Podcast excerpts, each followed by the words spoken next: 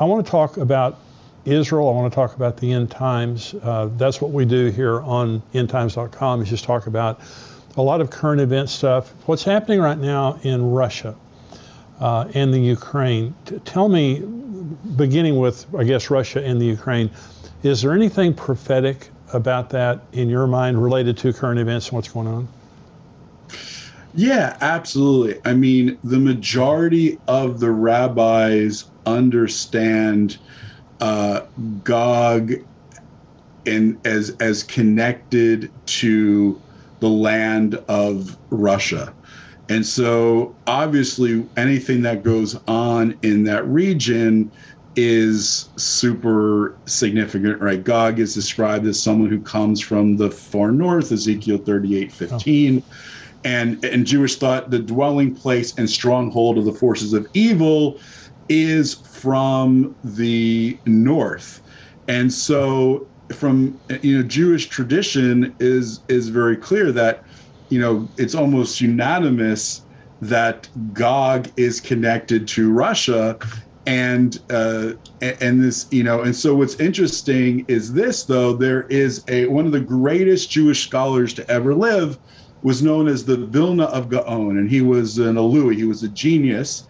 And this is, and, he, and he's speaking prophetically, this is what he says. He says, when you see the Russian Navy pass through the Bosphorus on the way to the Mediterranean by the means of the Dardanelles, it will be time to put on Shabbat clothes, meaning the Messiah is coming soon.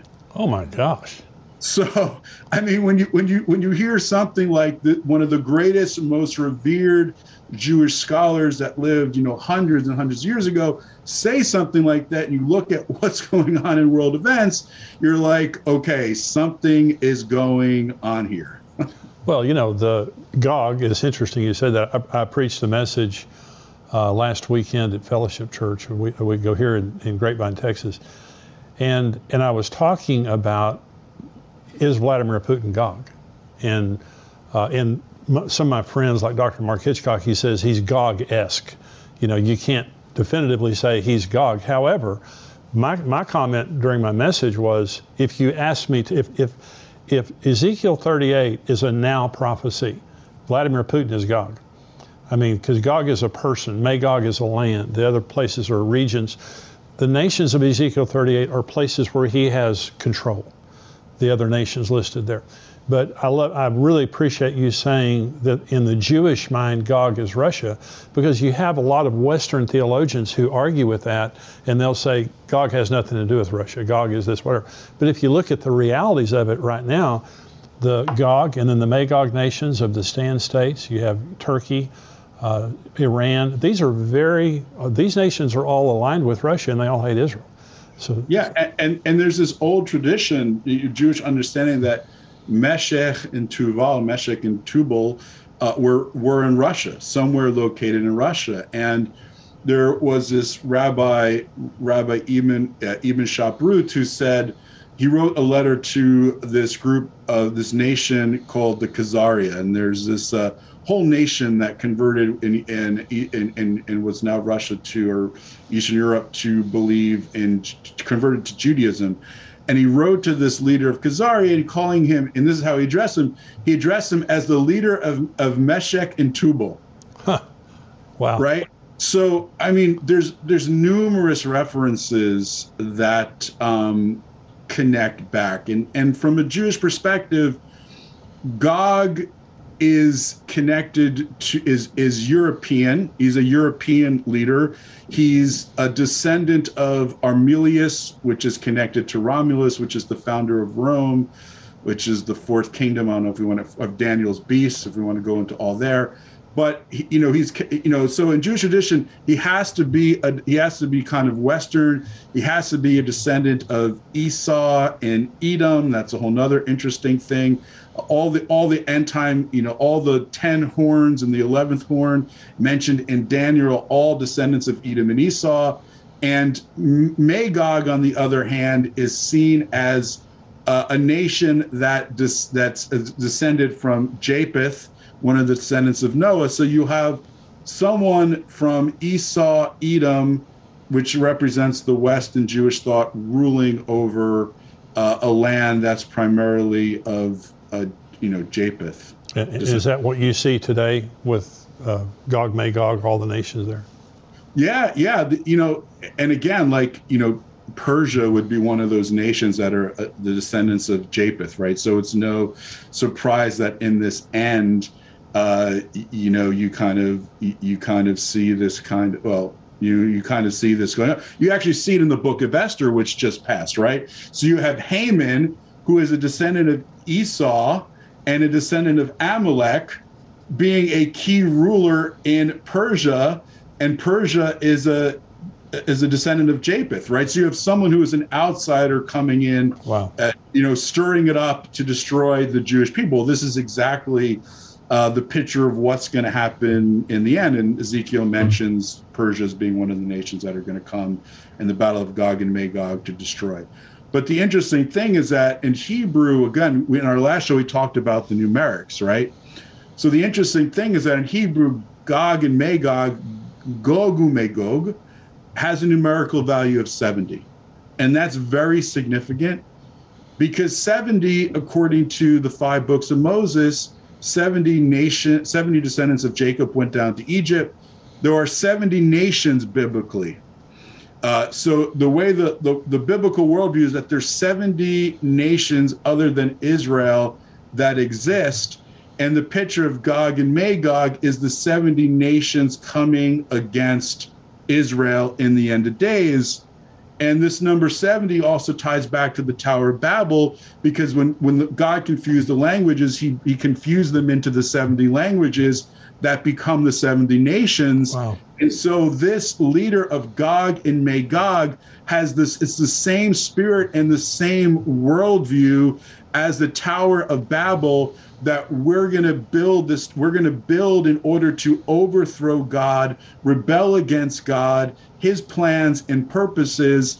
And that's the idea of what this end, the thinking of this end time, these end times enemies. So let's talk about Iran for just a minute. Now, Iran is the Islamic Republic of Iran.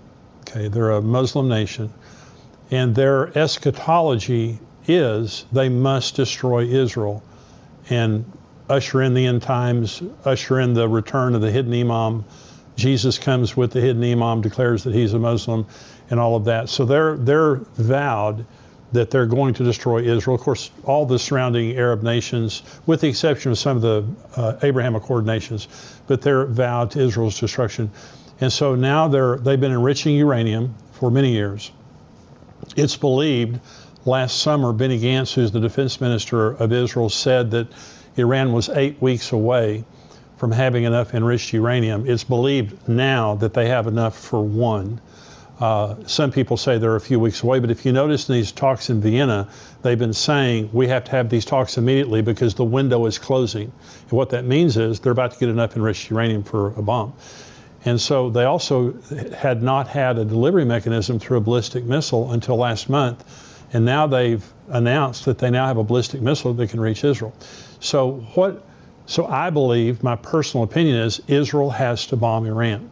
The the hook in the jaw, when God says, I'm going to put hooks in your jaw and draw you down to the mountains of Israel, I think it could be, the hook could be Israel bombing Iran. They've put five billion dollars in their budget this year to bomb Iran, and they've been having all these exercises. So you're in Israel all the time. What What do you believe about Iran and Israel?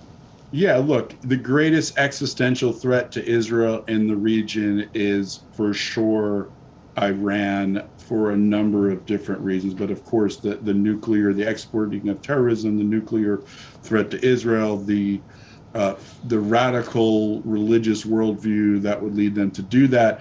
I think it's significant that we're talking about this at this time because we're in this window between Uh, Purim and Passover. Now, this is significant prophetically to understand because there are these two great redemptions. Passover happens on the fourteenth day of the month of Nisan. Why does it happen on the fourteenth day of the fir- month of Nisan, which is the first month of the biblical calendar? Because in Hebrew, fourteen is the number of the hand. So Passover represents the revealed hand of God in history at the beginning of Israel's birth as a nation, overt miracles. And then Purim is the last uh, month of the year, and it's the last holiday. And it also happens on the fourteenth day of the month of Adar. It represents God's hidden hand in history. It's teaching us when you can't see the hand of God, trust the heart of God. God's name isn't mentioned in the book of Esther. That's wow. why it's trying to teach us that, the hiddenness of God, but his hand guiding it. But the reason why it happens on the last month of the Hebrew calendar is that it's God's hand at the end of history. So prophetically, what it represents is at the end of days, like the last month of the Hebrew calendar represents the end of the age. The enemies of Israel, Persia is going to rise up again. Haman is going to represent rise up wow. again, a descendant of Haman. And we know Haman is uh, connected to uh, to Amalek and to Esau. And Esau in Jewish thought is connected to the leader from Gog, who leads the battle of Gog and Magog. And so kind of we see everything wow. like there's a basic, basic principle, which as it was in the beginning, so is it going to be in the end. We see what happened in ancient times happening again today, and it should cause us to be sober and alert. Yeah, well, it's it's it's in the news every day, and I've taught on end time prophecy like you have for many years, and you were talking about how the cassette tape, you know, begins to roll forward as it gets to the end. I've I never thought I would live to see what I'm seeing happening right now.